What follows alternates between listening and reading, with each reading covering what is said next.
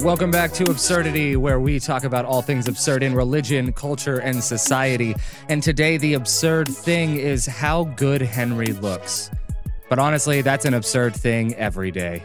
I, I people say I'm funny, and I laugh every morning when I look in the mirror. Hey, I get lost in my own eyes if I look in the mirror for too long. So I, you know, I, I think you and I both have problems with that. And Well, Ryan, I don't know what the weather's going to be like there in, in where you're at, but tomorrow it's going to rain here, so you might want to stay indoors because if your nose was any further up, you'd drown. Wow, well done. well, well played, sir. Well played. Not to Um, rain on your parade, but Speaking of shots fired, um, oh, today we've got quite a doozy of a topic for you. One that Henry and I have been looking forward to for the last couple weeks um, because a a friend of ours, someone that I had the privilege of meeting several years ago when I was pastoring full time, and um, am super excited to reconnect with, and um, someone who currently uh, is going to educate us on all things to do with being a black person who has kids coming up ready to ready to learn how to drive ready to um, start taking on the world and um, with a little bit of a twist to that conversation as well so we're going to get into that but i want to yes, introduce because this conversation will arrest your attention for sure. well done. Um, well done. So I want to introduce to you guys uh, Anthony Carter, born in Jamaica, raised in New York, uh, is a pastor in North Carolina, and um, has a master's in marriage and family counseling, a wife with a PhD in counseling as well. So a family who uh, really understands uh, what it means to enter the human experience and and really meet people where they're at with uh, both sympathy and empathy, because both of those things are needed at different times, um, as well as wisdom. And um, so, I, it's my pleasure to introduce to you guys uh, Pastor Anthony Carter, who um, also has four kids Ashley, Jasmine, Jared, and Tyler. So, Anthony, thank you so much for coming on, man. I'm glad to have you here. It is good to see you and your beautiful face and beard again. Um, and tell us what is what is the most interesting thing here that that that makes this conversation a little bit more unique. um, I'm here. That's what makes it great. My presence is awesome. um, you know what it is? It's, it's No, that's Excellent. That's facts. fact. That's actually Yes, true. facts. Yes. it's it's it's it's always nice to be able to uh, have conversation and converse with friends about issues that are facing our society today, and and in our own context, in our own context, trying to find a if not a, a, a, a- solve, a resolve, it's always good to be able to find a, a, a common ground where we're better able to understand each other and move forward. You know, it's I can't have your experience, you can't have mine, but maybe if we could understand it a little better, we'd be able to move in sync uh, with Yeah. each other. So that's that's that's my mentality. Is, it- is it wrong or right? I don't know, but that's just how I see it at this point. Well, and something else that's going to make this really exciting, and what Ryan was kind of alluding to, is that on this menu of things that you bring to the table, you got a blue plate special that you can offer us because you're not just giving us an example. Sorry, if you haven't figured out yet, Anthony's kind of chuckling to himself. I'm the comic relief sometimes. And and and my point is my point is there is also something else you do for work and and that's going to bring another perspective to kind of balance out everything we're going to talk about today and what exactly is that anthony So yeah, in addition to being um, a local church pastor, I also serve as a chaplain for uh, um, two police departments Mm. currently.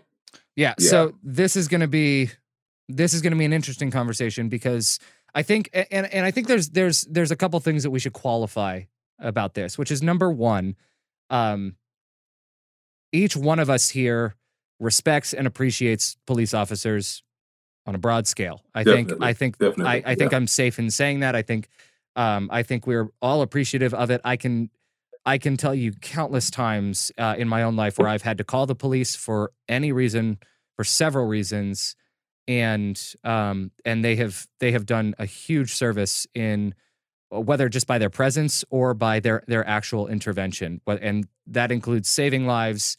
Um, as well as um, comforting and, and and taking command of a situation, and so very grateful. And so this conversation I want to temper with that fact, um, and the fact that I think all three of us in this conversation, and maybe, and you can feel free to correct me if I'm if I'm speaking out of line here, but I think all three of us desire a more effective, more efficient, and more trusted police force, and police officers that are taken care of in their emotional and mental and uh, you know emotional well-being, mental health, all of all of that good stuff as well. But I, I, think all of us desire those things, and and it's that framework that comes from this conversation because the other side of this is we want for citizens to feel safe. We want for for general people and especially people of color right now, given the current climate.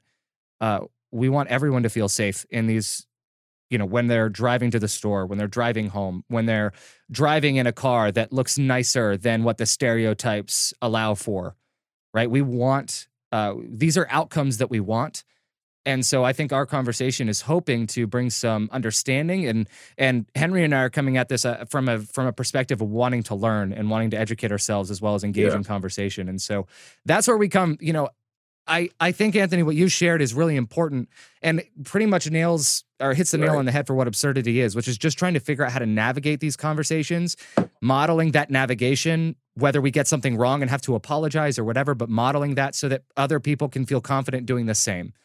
Um, these conversations are not just reserved for the PhDs. Us normal people have to have them too. So, yeah, with that, um, Anthony, can you can you shed some light on on you know kind of your experience as a black man as a yeah, chaplain so, you know, in the police force, um, especially let me give right you the now? genesis of it as far as going into the department. You know, I I was pastoring in a particular area, and uh, um, I wanted to be be effective for my community. And I went to the local police department and I spoke to the person that was in charge. I, my my rhetoric was simple. I said to them, "I want to be able to be of assistance. Um, what can I do to help community, help the young African American boys and girls? What can I do to build them so when your officers show up, it's not showing up to arrest them, it's showing up to say hello to them or greet them. How can we work together? And uh, uh, uh, the person said to me, you know, help them, talk to them, uh, uh, have help your church have more programs for them, keep them involved, you know, keep their minds active and and and just try to build them up. Uh, um, so that's that's that's how the conversation got started. And before I left, he he said to me, the, the sheriff said to me, um, you know, we have a program that I would love for you to be a part of. Okay. Um, never heard of it before. First time, never heard about it before. He said, we have a police chaplaincy program and I'd love for you to be a part of that to help my officers, you know, help help my deputies uh, uh, better. Just listen to them, hear them out, speak to them, not to evangelize them, not to witness to them, not to bring them to your church, but be a listening ear for them.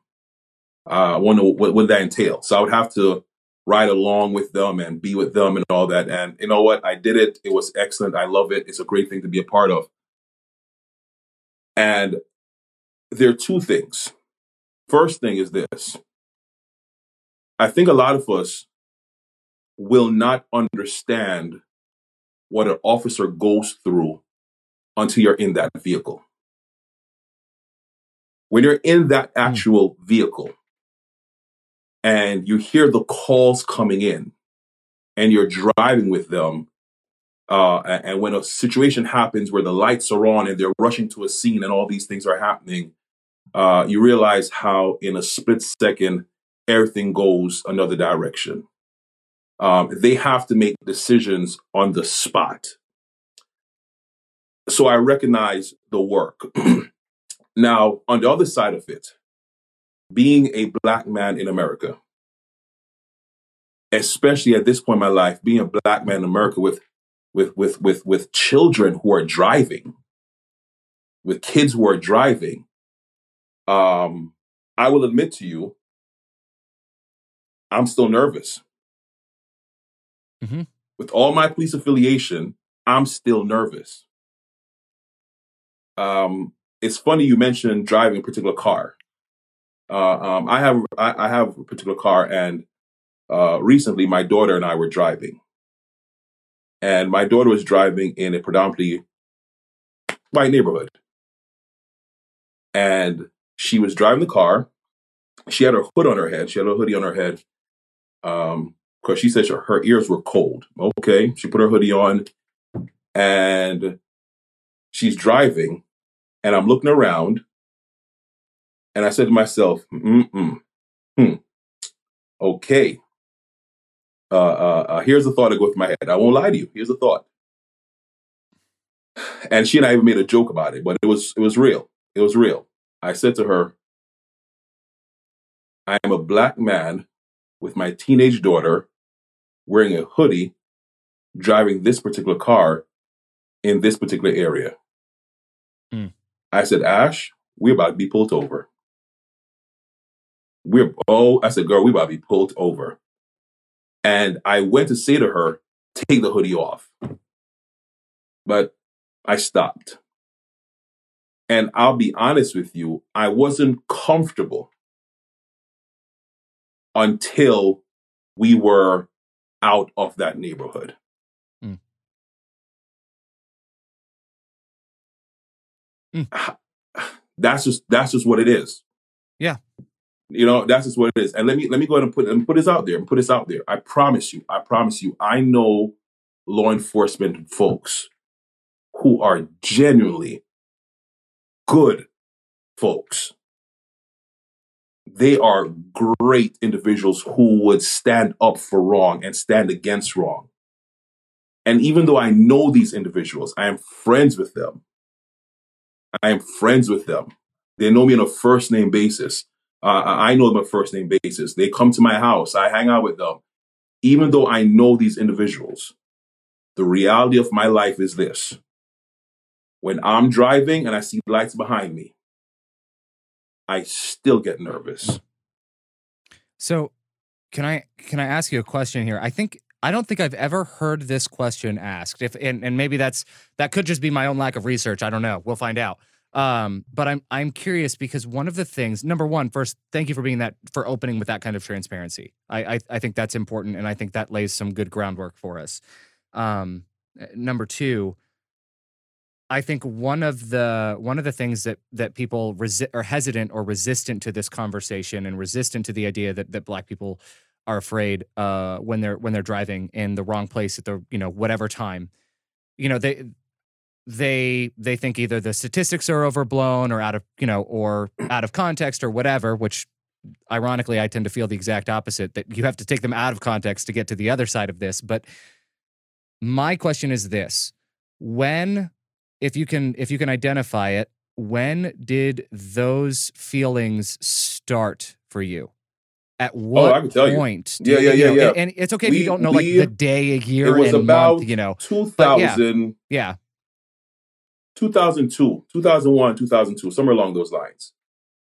Um, my church, I had attend, I was attending a church in New York, and we had a picnic coming up we had a pic, a church picnic coming up, and you you, you gotta love this one.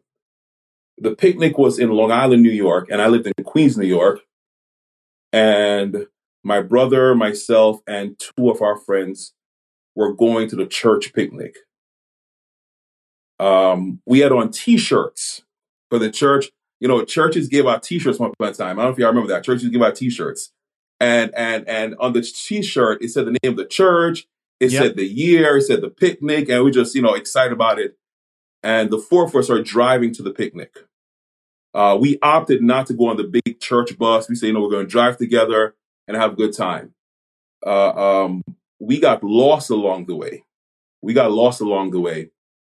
And uh, uh, um, I saw an officer, and the officer saw us as well, and he pulled us over. When he pulled us over, this is talking about Long Island, New York. When he pulled us over, uh, uh, uh, um, I was excited, right? I was genuinely relieved and happy that he pulled us over.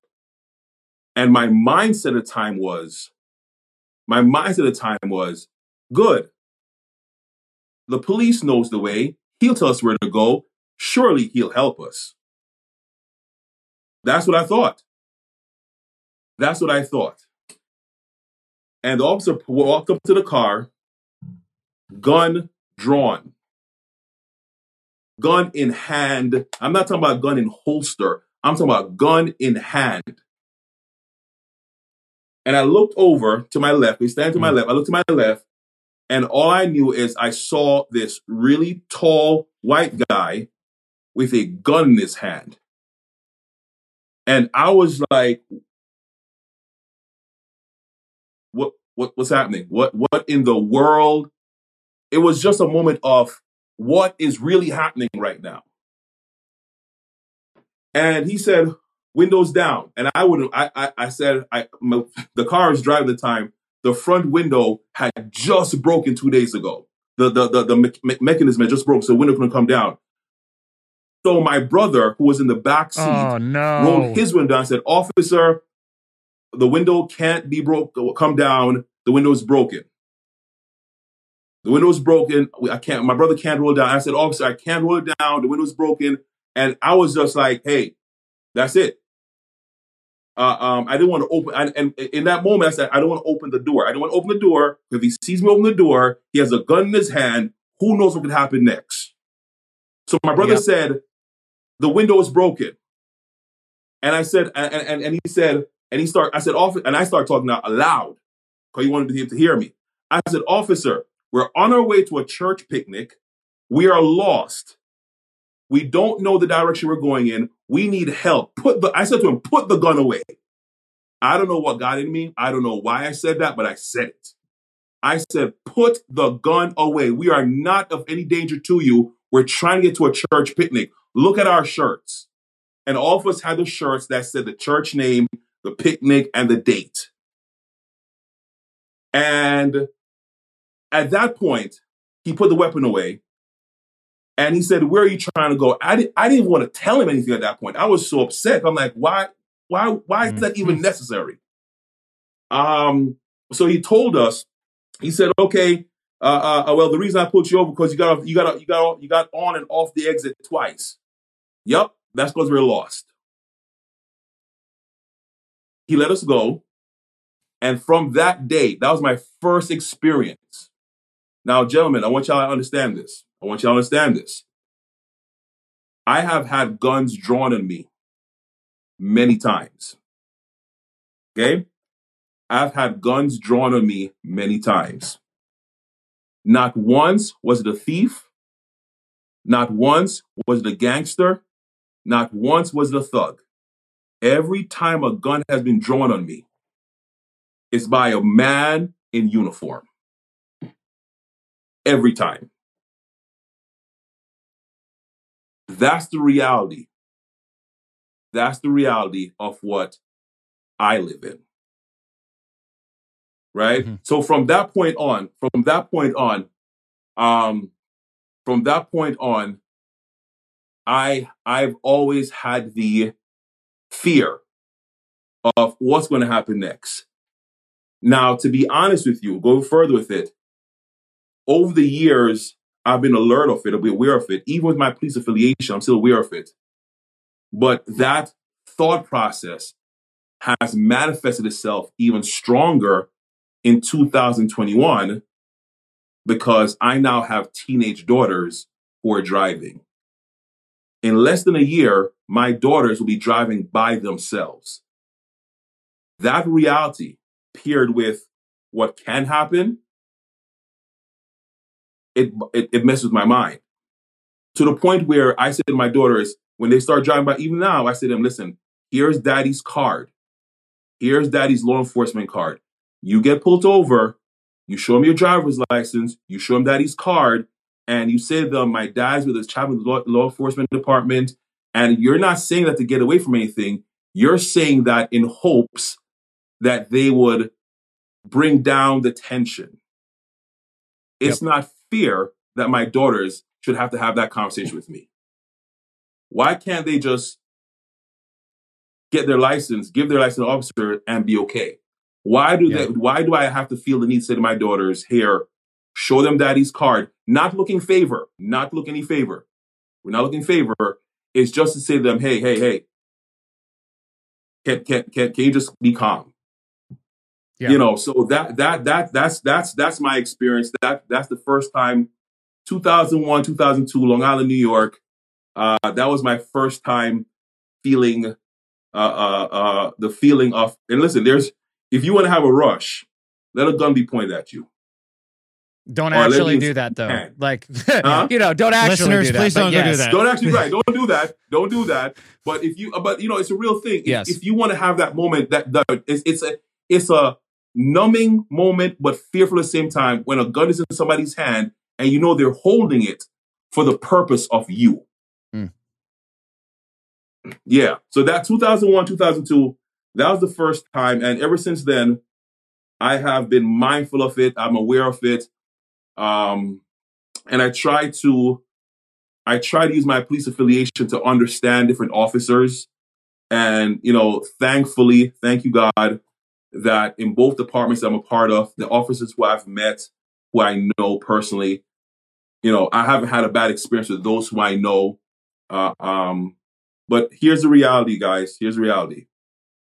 It only takes one in one moment. It only takes one in one moment for everything to go left and and and for lives to be lost. So that's Yeah. that's just that. That's the truth of firearms. It only takes one bullet and you're done. Yeah, yeah, yeah. So even though I even though I could know an entire department full of great people, it would only take one, one person, one moment, one bullet, one life. Yeah. Gone. Gone. It it it it hurts me. My daughter said to me last week Saturday, we were driving, and she said to me, she said to me, if I get pulled over, will they shoot me? like my 16 year old daughter has a genuine fear of being pulled over because she thinks she'll get shot. And what's frustrating is there there's a lot of people in the country right now that would look at that and go, well, then you know, you it's just the media controlling her. It's just the media. It's just the media. But there really are, um, there really are. When you have a job that gives you access to a badge and a gun, and you only have to go through what a few, a few, a couple months, a few months of training to get it, right? Um, that does attract a lot of people. The military does it as well. Uh, attracts a lot of people who are uh, who are angry, who want power because they grew up without it. Um, they grew up being abused or bullied or whatever, and now and they are the bullies. And there's a lot of people that can't wait.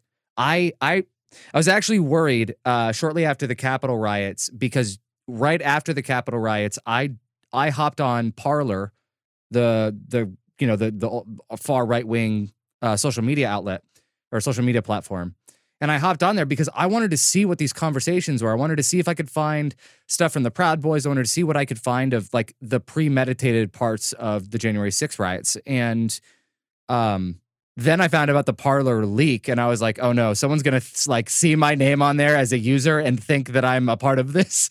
Um, but man, the number of people that were saying that that I saw there and that, that I've seen on Reddit, I can't wait to sign up and be a part of the police and and, and to chase down these guys, right? Or to chase down um, black people, to chase down people of color, and and I can't wait to. And it wasn't to be clear. What I don't mean is in general. What I mean is like they were saying this in response to riots. They were like like the George Floyd protests last year and Black Lives Matter protests. There, there's there is a genuine feeling of I can't wait to get out and go Mm. do. And the the theory behind why the Capitol riots kind of fell apart was not because or you know considering that many of the people that were present there and then engaged in that have are trained in the use of firearms to some in one way or Mhm. another they're saying that the reason that it didn't do more damage than it did was simply because no one while everyone there had so much training with firearms no one had training in leadership so when you actually get in the heat of the moment with a large crowd of people no one actually knew how to take command and and make use of their training Mhm. and so like that that one thing basically, you know, a village full of idiots is is what saved us from from a lot worse disaster that day. Yeah. And so I, I'm just wondering, you know, how do we how have you had this conversation or and and how with people on that side? Do you even engage in it? Like, like is this something that you actively so- look to try and? So you know what? Listen, and and and here's what I don't want to do. I don't want to make this. I don't want to make uh, uh, racial tension and racism only a police thing because because it goes far beyond that. Okay, and I, I, I, um, and let me let me let me let me go on record of saying I support police. I believe in police, as you said earlier, Ryan. I believe in law enforcement. Uh, um, I believe in it. You know, I've, I've uh, I'm blessed to be a part of it. I'm blessed to correspond and dialogue with officers. So I don't want us to paint a picture of police and racism and make it all one shot. Nope, nope, don't do that. That's not. There, there are there are great folks, wonderful people, and within the organization, unfortunately, you have people who are like you said, the ones who just want to get in for the for the power, for the authority, who have the wrong motive. Um, now, to go further with, as we talk about, I live in a predominantly white neighborhood. Okay, I'm gonna give you all an experience. I was um I went to the store the other day. Went to the store the other day, and as I was getting out of my vehicle, I saw this older white guy. I didn't think anything of it. He had a Trump hat on and "Make America Great Again" shirt. I promise you, did. It is what it is. Okay, hey, that's his. That's his. Those are his thoughts. Those are his political views. Bro, we never going to have that conversation. Do you? Mhm. I'm here to pick up some food and get on my way. Cool. But here's where I got concerned. That man was open carry, and he had a weapon on him. And I was like, huh. And all of a sudden, I was more aware of his presence. Mm. He wasn't law enforcement. He was a 60 to 70 year old white guy with a pro Trump hat on, carrying a Smith and Wesson. Okay. okay then. And at last I checked, open carry is not legal in North Carolina. It I think it is, isn't it? Not not in public. I think only on your own property, if I'm Oh. remembering correctly. Maybe, I, Which I- is- I don't know. I don't know. Which, I- by the way, show which shows the different experiences right off the bat. Because the first thing you're thinking is, "Oh, this is going to be a disaster," and me, the ignorant white guy, is just like, "Wait a minute, dude, that's not your CHP license. Right. Doesn't allow that." Right. I mean, I think it is. I'm a, I'm not sure, but I think it is. I've seen it numerous. I've seen it numerous times since. But I'm I in that moment I became more aware of his presence. Okay, I became more aware of his presence because uh, um, now I don't know the man. I don't know the man, but based on the hat, the shirt, and the weapon, and let me be honest, the color of his skin, I now became aware of him. Yeah.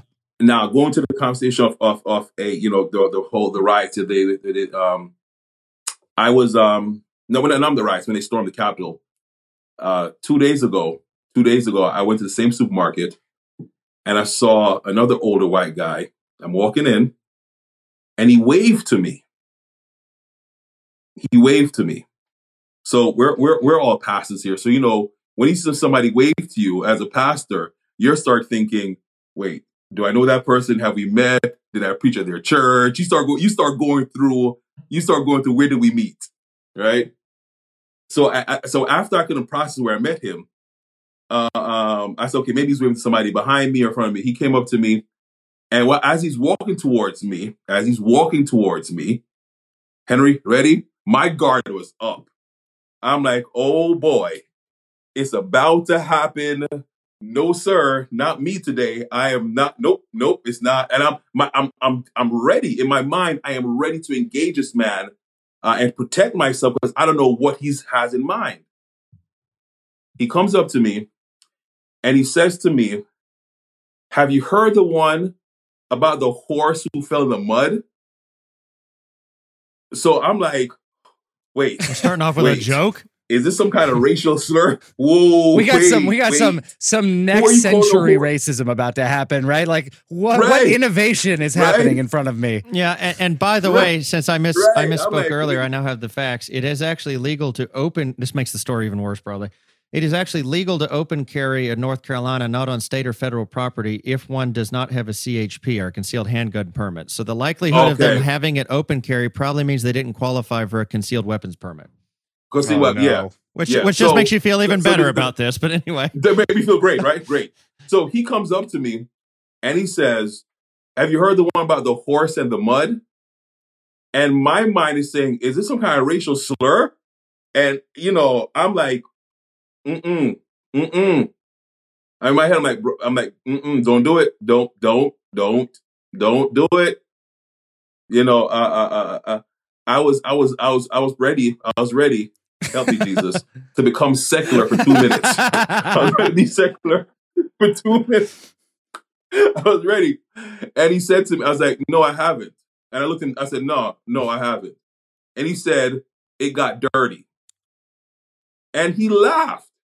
And he said to me, hey, listen, man, listen, we're all here on this earth together. We have to know how to coexist and be happy and just embrace each other. I just want to embrace you. What a And a I was like, bit of maybe Hmm. mental Right. when he said, it, I was like, issues there. I don't know. oh, oh, okay. But when he said it, I saw in that moment, I saw the genuineness in him. Hmm. And I was like, yeah, we do. We do. Um, so to see to say talk about the Capitol now, to see what happened at the Capitol, to see what transpired, I don't engage in that conversation because no matter how you spin it, there's no justification for it. Mhm. So for me to engage in that conversation with someone who has opposing view, how are they going to end? Are they going to end by justifying it? No. I rather engage in a conversation with someone who says, "Hey, let's let's let's let's let's let's let's let's learn each other. Mhm. Let's learn each other." And I've been actively doing that. I've been actively doing that. I had a gentleman. Um, I I I think I think my phone rang. My phone rang a few weeks back, and a gospel song came on as my ringtone. And this this another Caucasian white guy, he heard it. He said, "Oh, you listen to the gospel?" I was like, "Yeah." He said, "Um, what artist do you like?"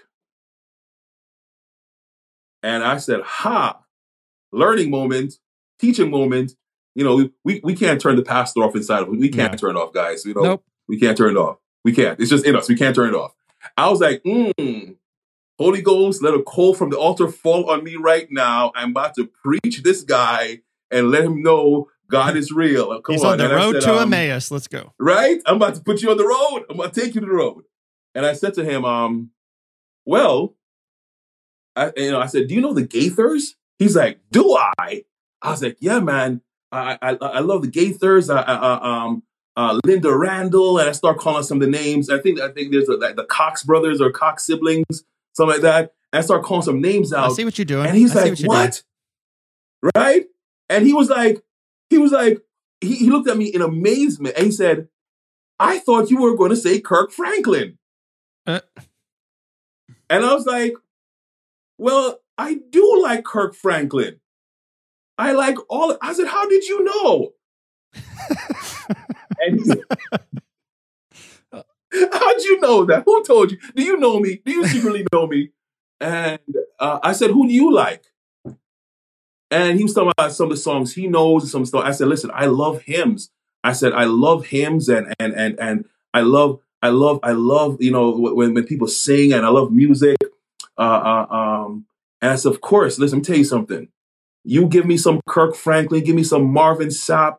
I am all there. But you know what? That Martha Munizzi, Martha Munizzi, you don't talk about that Bill Gaither. and he and he was just he was just there like amazed. And in that moment, again, I chose not to be offended by his thought process that because of the color of my skin, my preference is limited to only quote unquote black artists. I took them to say to him, listen,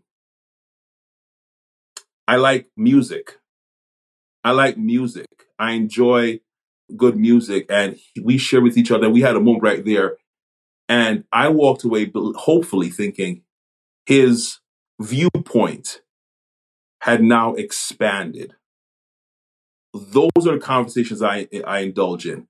Uh, uh, the conversations of injustice, the conversations of how to make us better uh, as people. Um, I engage that. As far as the Capitol, I'm not talking about that because you know what? Again, there's no your viewpoint, unless your viewpoint ends with it was uncalled for, it was wrong, it was intentional. Uh, uh, uh, uh, uh there's there's no justification for it. Mm. Unless that's your viewpoint, I'm not trying to hear you. Because if you're saying to me it was necessary, mm. yeah, I don't. We, we don't have that talk. Oh, go ahead, Henry. Oh, go ahead. I was going to say I wanted to circle back to something because you you've you just demonstrated something that I know is hard for people of faith, but it's something I think as people of faith we try and and teach definitely in ministry, and it's giving up one's right to be offended, right? If you're going to be working with people, but to that end, I mean, you're modeling that, and and and that's awesome. But I, I guess in in the society in which we're today, another follow up question would be, how does one engage in that kind of mind growth conversations, that kind of thing, when you have already been offended or you have been violated, right? So, so for example, it's it's yeah, you kind of understand both sides. You've been able to, you've chosen to purposely go, okay, I'm not going to be offended by that. and I'm going to go beyond it. What happens when someone who may be listening or whatever not goes, well, that's easy for you to say. I've been racially profiled the last 12 times I tried to do that. Or someone, I mean, we're in the South, yeah. somebody has said something yeah. plain stupid racist to me or done racist things to me and now you expect me just to give up my right to be offended well it's too late. I've been violated.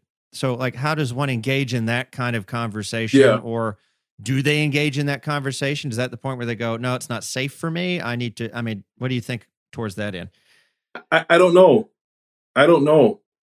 I honestly and and i, I know that's may sound odd. I, I don't know the answer to that you know um, and don't get me wrong, I'm I'm very much offended by some of the statements folks make. Um, but what what what what I've been learning to do by God's grace is understand the the root of the statement. Um, currently, I'm doing a study on the word crisis, and uh, uh, in preparation for a message I've been mm-hmm. tasked to do. And in studying the word crisis, one of the things that is com- that one thing that comes out is that um, all crisis has a beginning. All crisis has a beginning. And if you understand the root of it, the beginning of it, you'll be better prepared to deal with it. And I think that God is helping me to be at a point in my life where when people make, especially folks who are uh, uh, not like me, and when I say not like me, we're not, you know, as far as uh, ethnicity is concerned, um, when folks aren't like me make a statement, in in a few moments, I have to decide the root of it. Where it's where is it coming from? And based on where it's coming from, I know how to respond. Mm-hmm. So, like malicious okay. versus ignorant kind of thing. Right. You know, uh, uh, for example, um, I was, as, as, as Ryan mentioned before, I was born in Jamaica. I was born on the island and, you know, raised here. And occasionally I have folks say, Oh, you're, you're, you're from Jamaica? I'm like, yeah. And they, and they put on this, this false accent and they try to talk in that accent and it, drives me nuts because I'm like, what, what, are, you, what are you doing? What, what, what are you doing right now? Like, are, you know, but I take a moment to realize where are they coming from? Are they trying to be offensive or is it just mm-hmm. ignorance? So based on that, I know how to approach it. Now, some statements are just blatant ignorance. Um, I had I had a, a, a, white guy look at me one time and say, "Listen, all you're good for is lifting things up." Mm. That's all black guys are good for, just to lift heavy things up. That's not ignorance. Yeah, that's that's, that's malicious, malicious. Yeah, yeah, yep. Right, right. Well, and so so so that's so you know I, I don't know the full answer to that except right now to say to you, I try to see where they're coming from.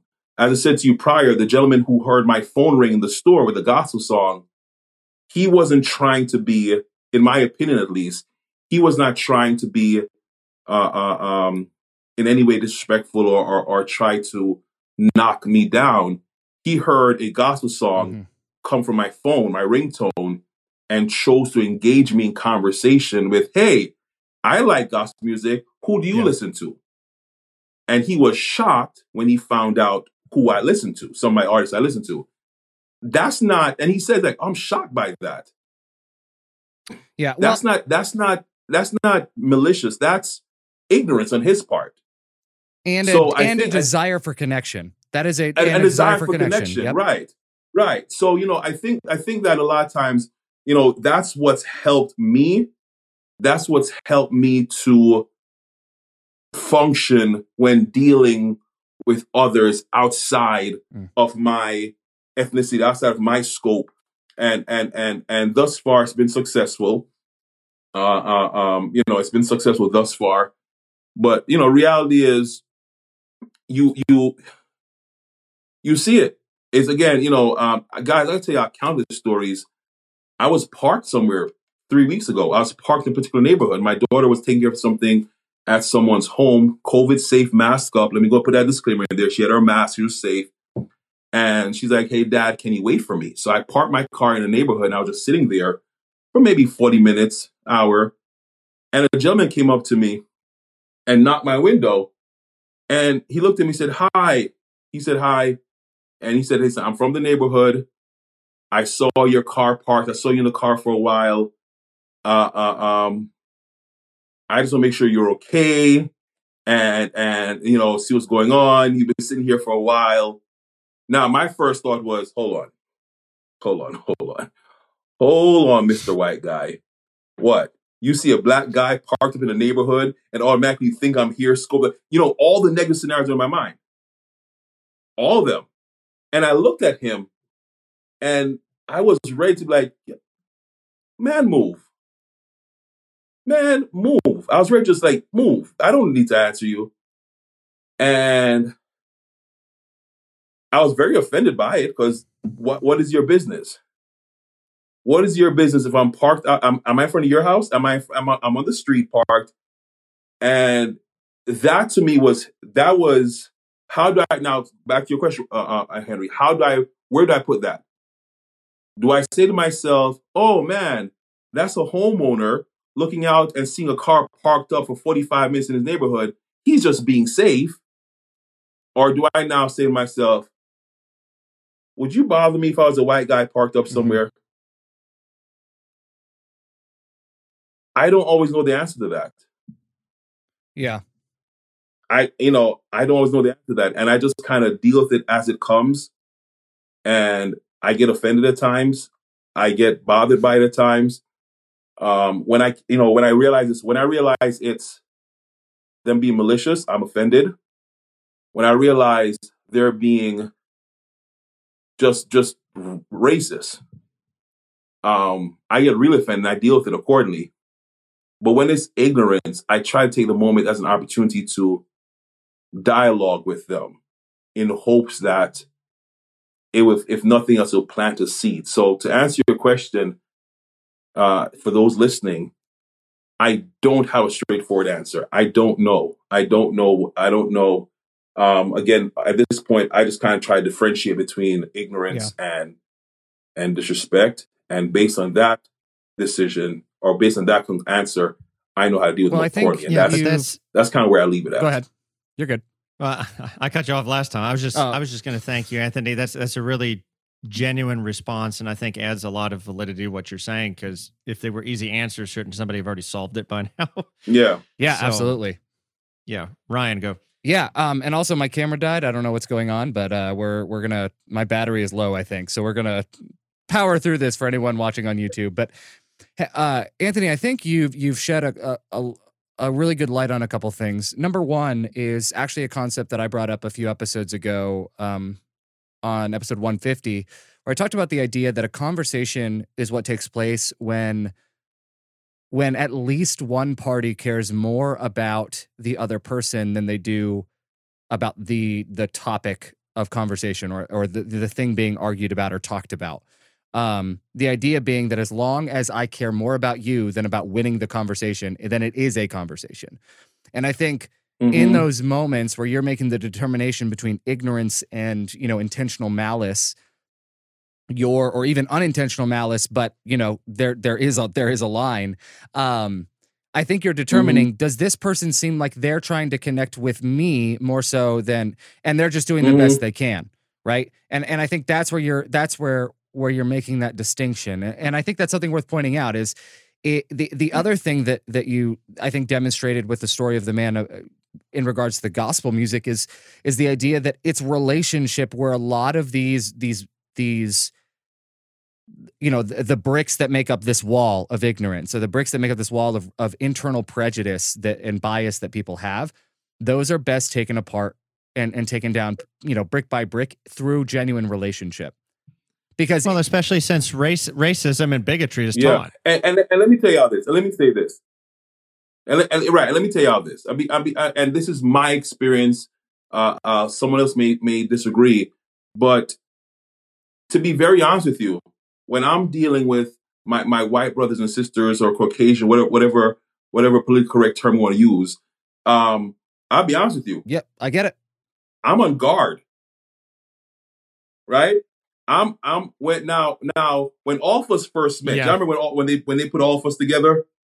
When all of us first met, I was like, oh boy, oh boy. Whew. Oh man. And the, what me tell what gave me comfort. What gave me comfort, like, okay, okay, more of my guys are here than theirs. And if it goes down, Uh, Numbers on our side. I was like, if it goes down, they are going to lose because we outnumber them. They are they are on our territory. So try if you will, you're gonna lose this one. And I was on guard. I was like super on guard, right? And and here comes Henry, right? Here comes Henry, tall white guy with his button down shirt and his loafers on and his pants, looking as just looking as gap as he wants to look, right? now listen, I wasn't wearing loafers in my defense. and I'm there like, okay, okay. And I'm ready. Like, what are they going to say? What are they going to say? And then we all were together and we start talking, Mhm. right? We start to talk and we start to build relationships. And before long, we were hanging out in, in each other's rooms. We were going out for midnight snacks. Guys, that was not the best decision we made. That was not good for us to eat that late. No, I, I I'm still wearing. Still I wear mine that, proudly. right? Thank you very much. there you go there you go you know and and and and we we got to know each other and you know here we are umpteen years later we're still together and you know so again because so much has happened right and this is not media this is not media because as a people we've endured so much and had so much happen to us you put 10 African Americans, black folks in a room. And I promise you, each of us has a minimum of five, six, seven stories we could tell you in which we had to deal with some form of Mhm. racism of some kind. So because of that, when when when when when you know, as I said to you, when that guy came to me in the supermarket, the man had good intentions. But because of my experience, my guard is automatically up. I want to hear you. I want to hear you. But because but because I know that there's a 90% chance it's gonna be some nonsense, I'm apprehensive. I'm apprehensive. I've I've I've been to I, I, I've had the privilege. God has opened the doors for me to speak and preach in different congregations. And I remember the first time I had to preach in a mostly, I, it, let me tell you, something, it was an all white congregation. There was two black folks in there. It was me and one other guy, I'm so sorry. right? Let me tell you something. I, I was on the pulpit and I was like, well, good morning. Yep, there's only two black guys in here. Praise the Lord. And I said, I said, look, I looked at him, Paul. I said, listen, you need to make sure you shout amen for everything Well I say because It's just the two of us in here, right? Oh, listen, white churches are like funeral homes. I swear, The and I say no, that, Pastor. crowd. listen, I won't say that. The crowd laughed, right? The crowd laughed, and we kind of made the best of it. And and and and you know the message was great. And after the church was over, after the church was over, the lady came up to me. Oh my gosh, Pastor, that was so great. It's been a long time since I heard a black sermon with all the shouting. Uh, Th- thanks. Uh, thanks, thanks. She's like, she's like, yeah, all the Baptist preaching inside of you. Ooh, we don't hear that kind of preaching here. And she said, and she said, oh, I, I gotta come to your church. I love that black voice. Oh. Praise, praise, praise You know, the Lord. I Um, think. I- mm, I can't mm, I think Jesus, Amen. Yeah, but again, we just again, we we you know, I know I don't say we, I'll say I. I know I'm on guard. I know um because of what's transpired in my life. You know, guns being drawn on me, being told I'm only good for, I'm only good to lift things up. You know, uh, uh um those kind of experiences brought me to a place where in my initial meet of a person who's Caucasian, I'm apprehensive because I don't know I don't know what's going to happen next. You know, so that so so so so you know, it's for for my Caucasian brothers and sisters, for tho- those of you who are well intent, who want to have the conversation, who want to befriend all of us and be one happy people, please understand if you get some hesitation at first, it's not you personally. It's not you personally. It's mm-hmm. our experience that makes us apprehensive. And, you know, with that understanding, move forward, but move forward with some caution, some understanding, because it's it's real. It's real. Henry said earlier, um, there's certain thought process that Henry doesn't have. He's he not, he's not getting worried when he gets pulled over. If a 60 year old white guy comes up to Henry, a 70 year old white guy comes up to Henry, Henry's like, hey, hey, Mr. Bill. A 70 year old white guy comes up to me. I'm like, wait, wait, you're 70. That means you grew up in a period where, hmm, how do I assess? You know, I- I'm thinking all kind of things. So, you know, just just be mindful of that coming forward with us. Just be mindful that it's it's real. It's not media. It's not made up. It's real. We have we have the dead bodies to prove it. well, and It's on real. and on our side, that's what I was I was wanting to jump in and say. We have to be open to the possibility that there is an other experience out there than what we have had. Because so many people will go, Well, I don't understand it. They shouldn't have been what I never have that issue. And they act as if their framework is the only correct framework. Right. And we don't Right. realize that. I mean, but there, you know, I listen to your stories and, and I think about that. And I think we talked about this on a podcast several episodes ago. Uh, this actually might have been back on A Beautiful Faith. But I was talking about one of the craziest police experiences I've had in my entire life happened just last year.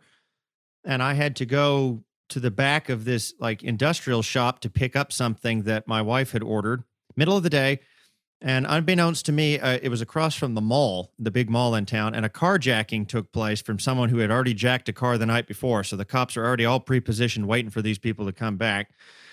And this person drove the car, was being pursued by the cops, managed to flip down into behind the industrial center and bailed on the vehicle while I'm standing behind this industrial park waiting for this box to be brought out to me.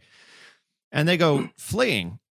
Now, note I haven't called the cops. I haven't done anything. Now, the gentleman that was with with me, who was also African American because he was the one- you know he was working at the shop, he gets nervous. He goes, "You might want to call somebody," and we could hear a chopper in the air.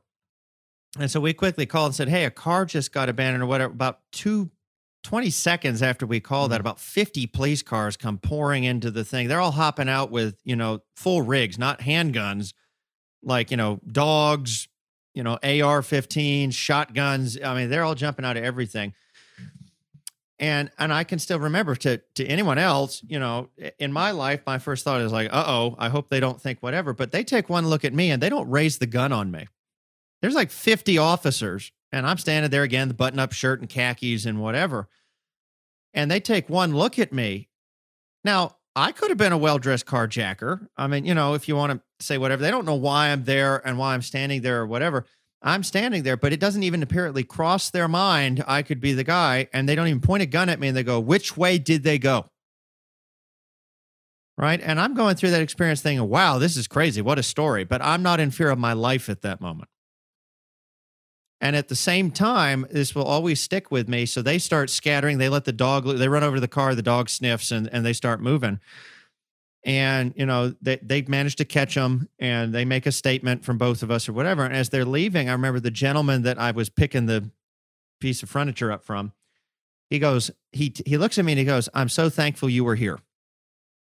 And and i kind of looked at him like well i mean i had to get the thing. And he goes no no no. You don't understand he he was like i have a couple kids at home i just got this job he goes if you had not been here i'm very worried what might have happened to me standing back here.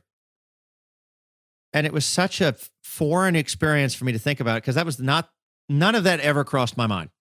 Yeah. You know, I'm just like, well, of Yeah. course they're not going to hurt him. The two of us are here doing a business transaction. Yeah. You know, the car's over there. No, you know, but for him, he was like, if you hadn't been standing here, the gun would have been drawn on me. I would have been on the ground until they figured out I wasn't the one that stole the car, you know, kind, kind of thing. And and it's just reminded me, and it's the point I'm trying to bring back to. We have to be open Mm. to the reality that there are other Mhm. experiences than we have. And until we're open to that, we will never be able to deal with reality because we're living in an Yeah, alternate reality. Yeah. Yeah. Yeah. And and and and that's why, you know, uh um again, now to bring it to the police department, a lot of times we see videos, and let me let me preface this. I am not defending wrong. Okay? Let's go ahead. I'm not defending wrong, abuse of power. I'm not defending any of that. But a lot of times we so there not a lot. There are times when we see a, a video or or I've seen a video and it didn't make the news and like, oh my gosh. You saw three minutes Mhm. of a 50 minute scenario. So there are times when the a- actions of the officers in the context of arrest, I'm not talking about shooting. In the context of arrest, you say, man, so a guy need, a guy got arrested and you know, here's what happened, here's what transpired, here's okay. With that said, I don't put my I don't base my experience, I don't base my mindset on media. I base my mindset on my experiences. And you are, it is a true statement. It's a true statement. If you see a whole bunch of officers and predominantly white officers, you're like, oh, mm, mm, mm. okay, stay still, careful, what's going to happen, right? Um, and that's not media driven. That's experience. That's you know that's an experience. Henry, the guy said it. The guy's like, mm, wait, what would have happened? I'm gonna I'm gonna take a stab in the dark and guess that he's had a few experiences somewhere along the line. And because of those experiences, I said to you earlier, I said to y'all, please understand that based on my experience, even if you approach me with good intentions, I am still cautious. When all of us met for the first time and our and our various organizations brought us together, I I was like, hmm, okay, all right. And it wasn't until we saw the sincerity with us together that we're like, okay, breathe, breathe. But you know, but that, that's that's experience. And Henry, you know, listen, it's right. If the three of us are driving somewhere together, if the three of us are driving somewhere together, right? I'm like, yep, Henry's in the car. Okay, I am untouchable. Mm, I got my white friend with me. Woo, it's gonna be a safe and easy drive. He's wearing khakis. We're all good.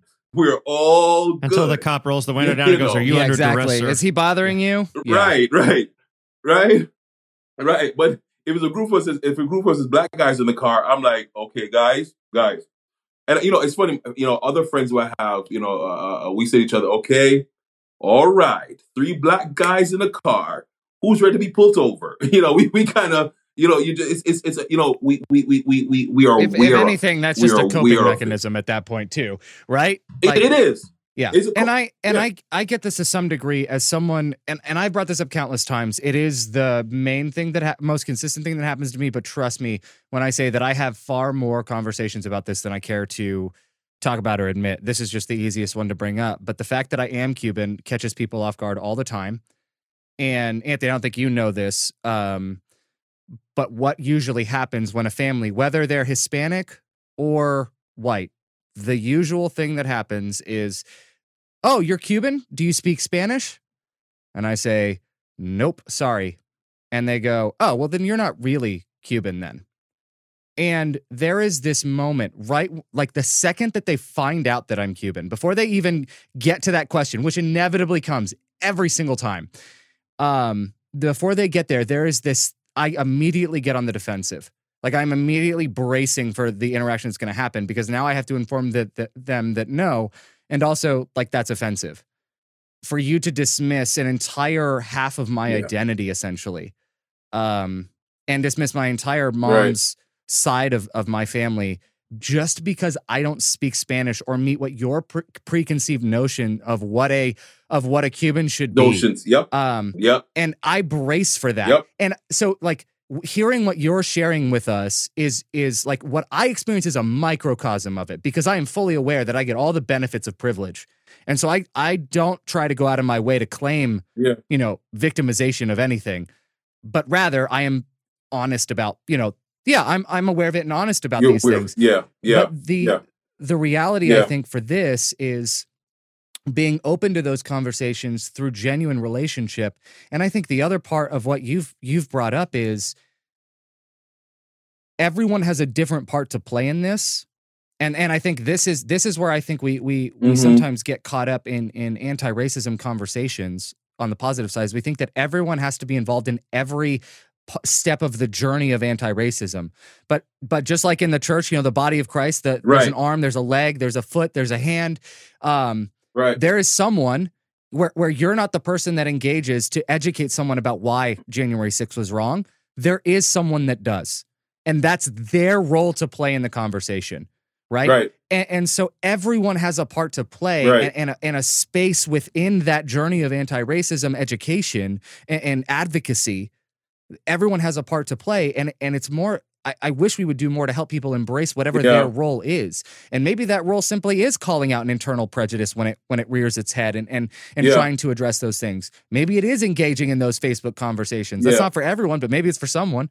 You know, I I, I just I see there being there's room for yeah, there is. everyone in the anti-racism Yeah, and- advocacy movement, and, and, right? And, and you know what, and, I, and not to cut you, but this thing's just been hitting my mind. You know, you know what bothers me, and this, this, it's, it's, it drives me nuts, It's absurd. right? And if you, and we right? always get there you- with a guess. We always get there. We always get there. Here, here's here, and and and, and again, now I'm a dad with teenage drivers. I'm a father with teenage drivers.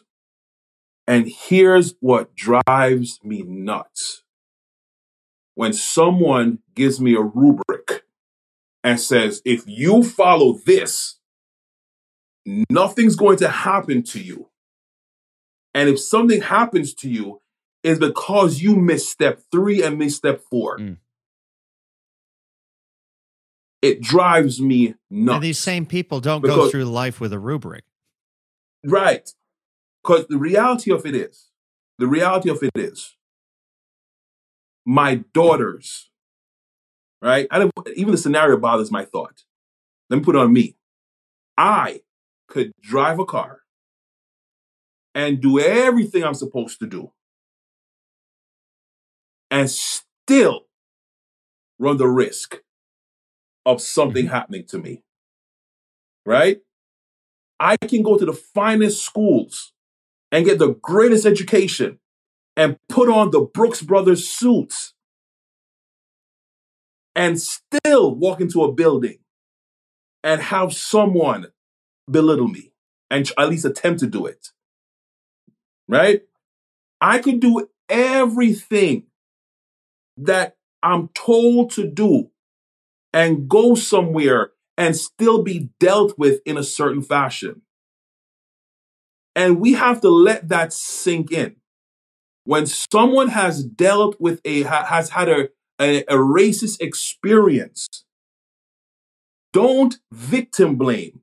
Don't try to look for the steps that they skip and somehow, some way, it happened to them because they did it. Well, you moved too fast in the car, so the officer got upset. Stop it. Well, well, maybe if you maybe if you had a softer look on your face and you walked to the building, the receptionist would have been kinder to you. Don't do that. Don't do that. Or or or, or maybe, just maybe if you weren't mm. so black about it.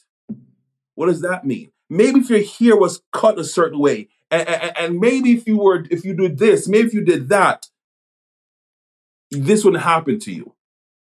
That drives me nuts. Because the reality is, reality is, using my daughters, I can say to my daughters right now, Ash, honey, Jazzy baby, listen, when you drive the car, please make sure you do this, do that, do this, do that. Reality is, reality is, if they run into the wrong one, no matter mm-hmm. how right they did it, he or she is looking for a reason to pounce on them, all because they're black. So it drives me nuts when folks try to tell me, well, if you do this, that won't happen. If you do this, that won't happen. Yep. In the name of Jesus. You're telling me that if if if uh, the, the the army lieutenant that is now suing the two police officers who stopped him at the gas station. You're telling me Oh, that got my if, blood right. boiling. If I, I think you pronounce his name Caron uh, Nazario. I think that's I think that's how you say his name, but I could be wrong there. So I just want to preface that. Um, but you're telling me that if that man had done what police had said by reaching by currently his hands her, his hands are showing the entire video they tell they told him unbuckle He's in military your uniform. Military uniform yes. In light. And right. and you're telling me if this man right. reaches back in to unbuckle his seatbelt that the police he officer he wouldn't have got shot. You're telling me they already pepper because, sprayed him. because the, right. the the first thing that I hear out of everyone was he was reaching for something. And this man knows if he reaches, right? You're telling me there's there's like to me that is the perfect example of if this man followed the rubric, he's probably he's probably another another I mean, victim whose life is his cut hands short out entirely. There, they they sprayed him. Right. Now, I mean, now, they, right? they were wanting to hit him with something. Right. Let so so so in dealing with in dealing with racist interactions and racism, let it sink in. Listeners, let this sink in. It's real.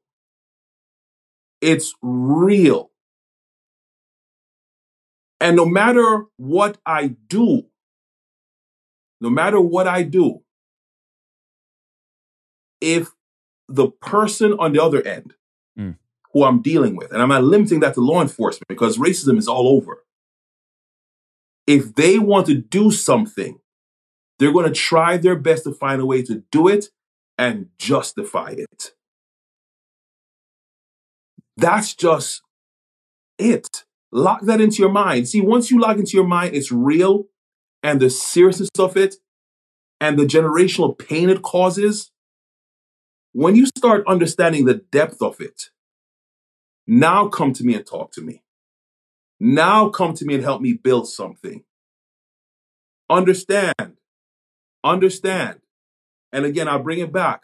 I'm a father with children who will be driving, going out on their mm-hmm. own. Understand that uh, uh, uh, uh, when they drive, I'm worried about an accident like any other parent. I'm worried about a ticket like any other parent. I'm worried about them just being teenagers behind the wheel like any other parent. But I'm also worried about them being abused, not like any other parent, like the black parent. Yep. And that's where we part ways. I and that's where we part ways. You know what I'm saying? Uh, uh, uh, uh, uh um, uh, I am fully aware. I am fully aware that my daughters can be hassled. Why? Because why are you driving that mm-hmm. car? Why not? Why are you in that neighborhood? Right? Here's something, and, and, and let me just give you out. And here, here, here, here it is. Here it is. Here it is. You know, when Pope, it, it, it, it just drives me nuts. And I've heard it, you know, my, my, my mom, she was adamant about grammar, right? You will not hear me say me and my, or you won't hear me say minds. That's just not part of my vernacular, right? Growing up, we were taught to speak well on the basis of mom said, however you speak, Mhm. that's how you write. A person will judge you in few moments just based on how you converse with them. And that was ingrained in us. Please don't tell me I'm speaking white. Because what you're doing now is giving the ideology that white is correct and everything else Yep. is incorrect. Don't play yourself. That your only value Don't- is in don't play becoming yourself. white. You know, Yeah. uh, right. As it right. So so so so now it's oh, you're the guy. Oh, you you speak white. You sound white. You listen to the Gaithers. Oh man, Yeah. we can let you into Well, our little club. so- Get out of here. You know, uh, so tho- Yeah. those are things that bother me.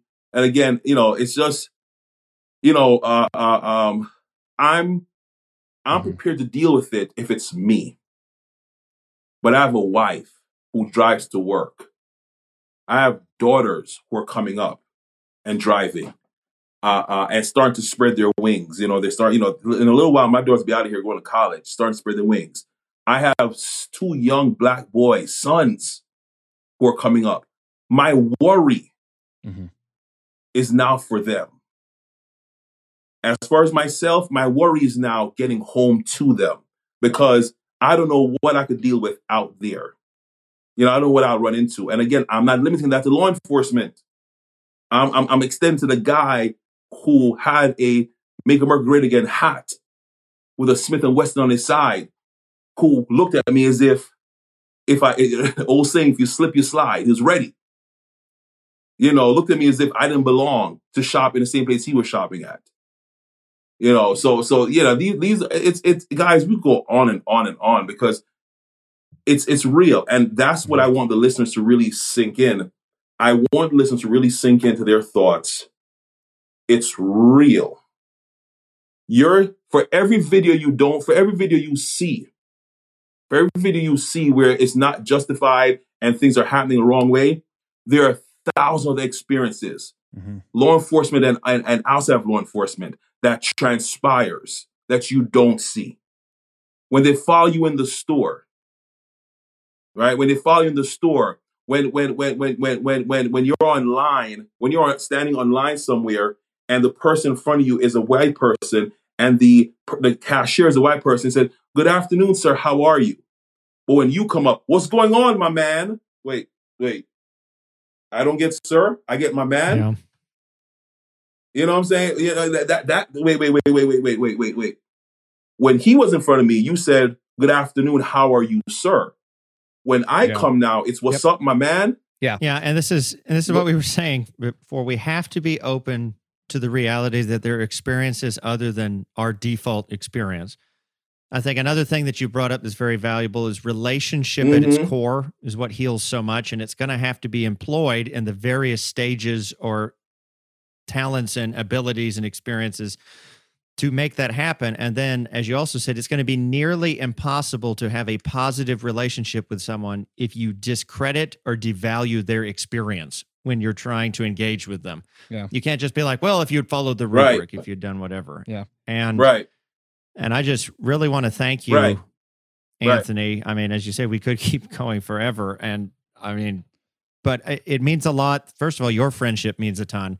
I, I, I thank you for giving, you know, skinny white boy like me time uh, when you first met in all these years to to get past my nerdishness and and be like, hey, okay, let's let's let's relate, let's share a bit of life together, and sharing life with you in the various ways in the last six years or so now uh, has, has been a Has blessing. it been six years? Uh, It's been nearly six years now, Wow. and and in that time, I've I've got you've honored me by being able to speak to several of your churches. You've moved districts since. You know, I, I've followed you around a little bit, get to know your family, um, Yeah. watch your kids grow you were up. at my you were at my ordination, Henry, Henry. stop I was. following people. It's not okay. Stop Well- following people. Yeah, no, no, right. Well, I mean, it was- man, I called, yeah, you I know was- what, when they're- when they're worth ordained, I following, but- Henry, like, Henry, but you it's- know you've got to come, and and and Yes. and it was and it was hilarious by the way because I, it was like we show up at his ordination i'm like one of like two white folk that had to walk in with everything and they looking at us like what are you and then doing when, it, here? when, You when know, the, when, Yeah. when trying the to make a guy point, said it was Henry, and- like but- Henry's, and we we have a name for Henry.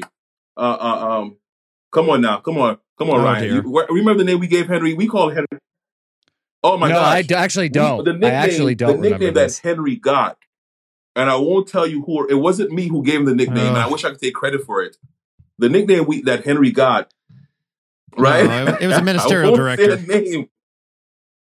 elder well i won't say his name but uh, elder w Um, for those who would one figure it of our administrators gave uh, uh, former administrators gave Henry a name, and he called him uh, um, James White. Right for those in Oh, that no. for those and i couldn't tell if that was a positive or a slight. for those in or- the Adventist circle, we all know who James White is. yes. You know, so Henry got Yeah. Henry got That's the name amazing. James White. So funny enough, funny enough, it got to the point where everybody really thought his name was James. Right? Everybody thought his name because because those of us who knew him and we kept saying James White, and all the guys like, oh, what what a coincidence! His name is James. No, it's not. It's not. Um, but it's it's it's it's it's you know it's guys like y'all. You know, Ryan. You you know you were hanging with us, all of us. I mean, how many of us can be in one room hanging out, talking all night, hanging, you know, just chilling? It's it's Yeah. incredible. But you know, that's the that's the beauty of life. The beauty of life Yeah. is there's genuine friendship, brotherhood among us. You know, it's it's not it's not for show. It's not occasional. You know, it's genuine friendship. I I I I I, I Mhm. called my friend like, yo, dude, this major moment's happening in my life. Show up.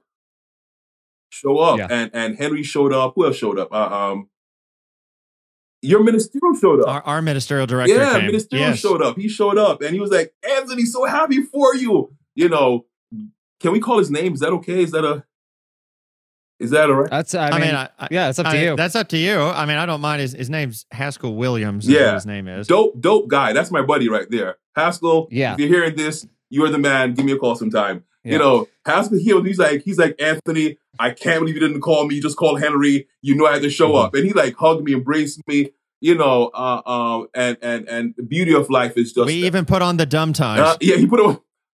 I will not condone that statement. The ties were great. In the event, in my the idea of everybody wearing the same tie is kind of cool, but you know they go and choose the one dollar bin for what's not what's getting condoning disposed that of. for my employers who are listening to this right now. Amazing. Um, for my Amazing. employers, that thing was made by Henry, and I do Uh, not uh, condone. Honored by what it meant, I but, but still have you know, my tie. use Thank you use very Tide much. dollars better. Okay, I okay. do So, Tide so, dollars better, so let me let me bring us back on track because we we do need to kind of wrap up and here. wrap it up. Yeah, Um, yeah. And and Anthony, I do want to give you the last word here as well. So I, I I'm going to throw it to Henry after me, and and then if you want to if you want to yeah. share anything as we close out. But I think if I could if I could encourage listeners with one thing, it is you know if I if I could challenge them with one thing, I would say this. And actually, I learned this within the content within the context of black churches and white churches, and this is something that bringing up your ordination service, which is a special thing within Adventism, um, especially it's a very significant moment for for a minister. Um, Major. the the number one thing I've noticed is a difference between white churches and black churches, and this is this is what we saw with the story you shared earlier about you know uh, one other black person being in the service with you, is that black people and people of color in general, because I've seen this in, in different cultures as well, when they worship, when they're in church together, they're worshiping communally. And what I see in most white churches when I walk in, and, and churches I've pastored, churches I've I've I've been in, I've I have been in well over a hundred churches, easy, easy, uh, where I've either preached or just been a part, or you know, just been a, been there to attend. Um, the difference is that white people are worshiping individually as a community. So there is a Mm. the one thing that I wish people could see when we see these videos of of um, all of these different encounters with police officers is a I think we do our disservice by by reducing racism in in the police force or racism in police interactions down to just whether or not a black person was shot. Because it, it there's a whole lot of Mm. racism that happens before then. And it, it doesn't have to get to the they were shot and killed for it to be racist number one.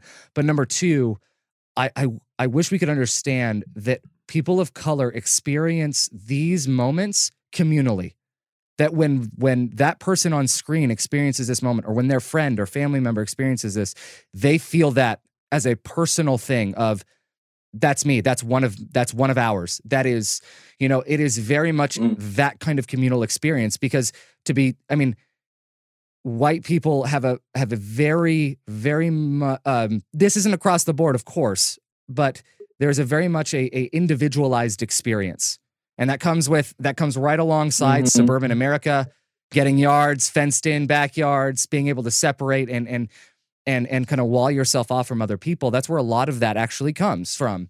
And i and and so i i wish we could open ourselves up to understand that this is a communal experience every time this happens. And if we could understand that and understand that it may not be them on screen but it is them it is that person that is that is talking about this on social media that is hurting and grieving because of it. This is a communal experience and if we can if we can understand that we would have a lot easier of a time connecting with and opening ourselves up to these conversations that are so needed. So that that's all i you know that's where i, I think i want to i want to land with with any challenge that i have for anyone listening to this. But uh, henry i want to throw it to you and then and then anthony if you want to uh, share any last words and then i'll kind of cap out the episode Yeah, I mean, I've just rehashed what I've said said before. We have to be open to the reality that there are experiences other than our own. Relationship is really what is going to change so much. That's true of everything, but in this case, but also note you cannot have a positive relationship. It's near impossible to do so if we invalidate other people's emotional experiences. Period. Uh, you know, it, it may be foreign to you. You need to admit it's foreign. You may need to admit that's just, I can't compute that. That just doesn't make any sense in my context. That's one thing, but do not invalidate what is being told you. You have Mhm. no right to do that. Right. And if you do that, don't be surprised when the other person invalidates the conversation with you and just goes, I'm not going to have that. And then don't go be like, well, I tried, but they wouldn't talk to me. Well, it's not a conversation when you're like, you're dumb which is basically what you're saying when you invalidate someone's. Everyone has a right to their emotions, right? You can get to the facts later, but do not, whether the facts are wrong, it doesn't even matter. Everyone has a right to their emotions. Uh, so just remember that. And the only last thing I would say is, Anthony, I, I, I know we asked you a couple weeks ago to come on for this, and it means a lot to me that you would be as transparent as you've been, that you would share your experiences like that. Uh, it, it's it's not only brought a richness to this conversation, and I hope to our listeners, but it's just another reminder to me how rich my life is for having you in it. mm-hmm. And I just want to thank you for that. And and I, you know, just I love you, man. I don't get to say that in public venues enough, but I, I really appreciate the last six years and, and the way you you put up with me. You call me on my nonsense too, and it just it it, it makes life. No, I'm serious, but you know, it it make it makes life good. And and and I I really long for a point where people of faith can Yeah. help demonstrate that a, across races, across situations. And but that's it's easy to say, it's harder to do, and it takes like that. It's, Yeah. I mean, we're only at this point after six years. Don't expect to solve a problem in six minutes. Right? We're we're not going to solve a societal issue in six days, six Right, trials, right. sixty months. It, that's not going to mm-hmm. work. It takes intentional relationship now, and I just thank you for sharing your relationship with me, with Ryan, but also with our Yeah. listeners. Um, you know, Mm. so I want to jump this first. Thank, thanks, guys. You know, known you both for many years, and thank you for per- permitting me a part of this experience. Um, and I think more of this needs to happen. You know, more dialogue, more action, uh, um, where we take a stand. Bro, you are welcome anytime. oh, listen, man, I'm, I'm about, Yes. I'm about to be the next co-host. I, I was just waiting for it right time to play y'all.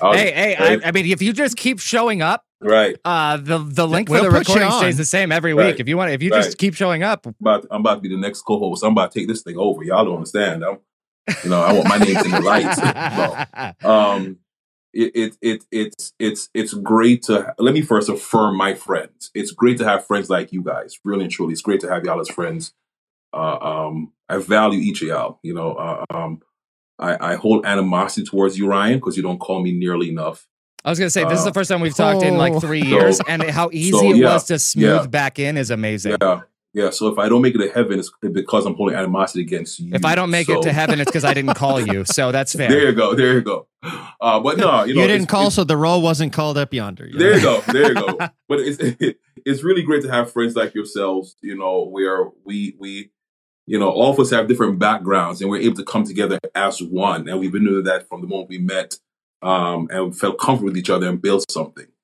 Uh, so I want to definitely acknowledge that. I want to say this, you know, from a law enforcement perspective, serving as a chaplain, um, I want to affirm this. I, I, I don't want, and, and every time this is said, folks take it as an anti-black statement. It's not.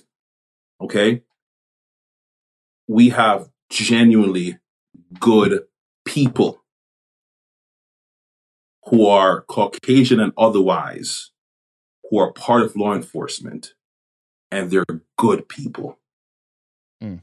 I acknowledge the fact that there are those who are not, and they do things that are are, are wrong, of injustice. It's sinful. It's disgraceful. I'm going to acknowledge that, um, but I'm asking us, please, don't write off every law enforcement person because of that. Please don't do that. Uh, um, I've had I, I had an officer look at me one night and broke down in tears. He broke down in tears, and he said to me, "I just want to go home at the end of my shift. I'm not here to hurt. I'm I'm not here to harm or hurt anyone. I want to go home. I want to see my child. I'm here to uphold the law. If you need some help, I'm here. If you've done something wrong, I have to I have to address the issue. Great guy. So I don't want us to write off every single officer Mhm. because of that. Right? At the same time, now put period, move on. Folks, get this in your in your in your heart. Racism is real. Henry said it. Don't don't don't don't belittle it. It's real. It's real. It's real.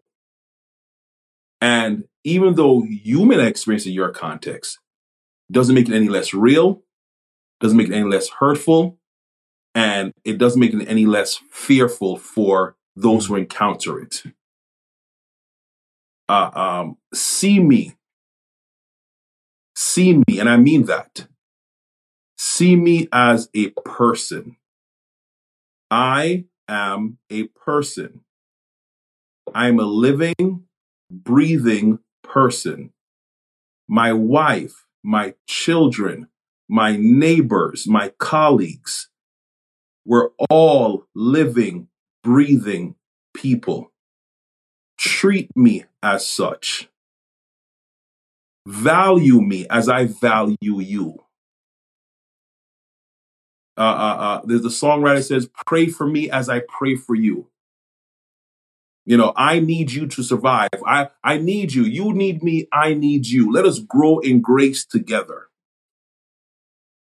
You cannot call yourself a Christian, a Bible believing follower of Christ, and you're harboring racial thoughts and bigotry in your mind. You can't do it. You can't do it. Don't say to me, I'm a I'm an Adventist, I'm a Baptist, I'm a Methodist, I'm this, I'm that. But boy, that black guy, mm-mm, the two don't go together. You know, eh, eh, eh, Mhm. if you're for God, be for God. If you're not, then don't. But don't fake it. And if you're going to treat me differently because of the color of my skin, if you're if you're if you're going to hold your purse tighter because I walk inside the store as a black guy, you need to rethink your life. Uh, uh, um, see that and treat me as a person. I'm gonna treat you as a person. I'm gonna love you as a person. Uh, all of us here, we are spiritual leaders. We are spiritual leaders. We're pastors. Uh, our responsibility, our calling is to love people, uh, uh, pray on people, pray over them, pray for them, be there for them. And at the end of the day, all of us should be doing that for each other. Uh, uh, um, folks, don't close your eyes to injustice. If you see something, say something. If you see something going wrong, if you see someone treat another person in a way that's not befitting a Christian, call them on it. Let them feel uncomfortable. Let them feel uncomfortable. Say, hey, hey, hey, hey, hey, hey. No, no, no. That's racist. Call them on it. Don't be afraid to call them on it. Call them on it. Say to them, you're wrong. Uh, uh, uh, don't be afraid to call injustice by its rightful name. Call Yeah. sin by its rightful name, sin. Uh, uh, you know, do do that. Do that. Uh, uh, you want to be a part. If you, as a Caucasian person, a white person, you really want to help me. You really want to help me. Here's how you help me. When your cousin, your grandfather, your neighbor, when they say something racial in my presence and outside of my presence, call them on it. Hey, hey, hey, grandpa. Mm-mm. That that that's that's racist. Call them on it. Do that for me. Call them on and say, no, no, I'm not. gonna-" So Yeah. you know what it is? If you stay there silent, you're part of the problem. You're part of the problem. You know, uh, um, and, and and and and and if I if I could just turn the pastor hat on for a second, folks, God is coming back. Whether you believe it or not, here's the cool thing about God: He doesn't need for you to believe it for it to happen. That I really believe in the second coming of Christ. And let me go ahead and ease the tension for everybody. He's not coming back for all white. He's not coming back for all black. He's not coming back for all, all Hispanic.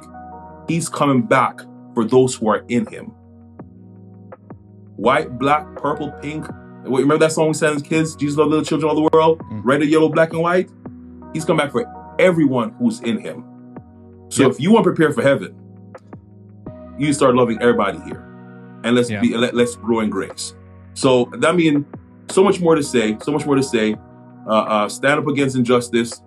Uh, um, and I hate to say it this but I gotta say it. For my black friends and people out there, African American, whatever you want to call it, you know, let's be politically correct. Be safe. We we Yeah. know it. We're living it.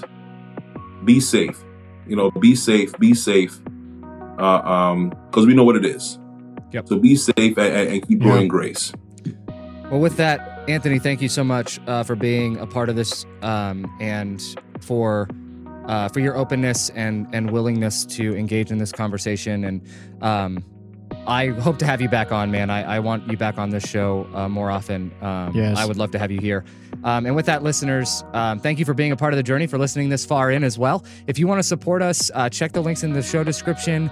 Um, and also, if you want to send, you know, if you want us to pass on any messages to Anthony, please email me. Um, I try to protect our guests as much as possible when I can from from just putting out their contact info or anything. So uh, feel free to email me, um, and I will happily pass your message on to him. No problem.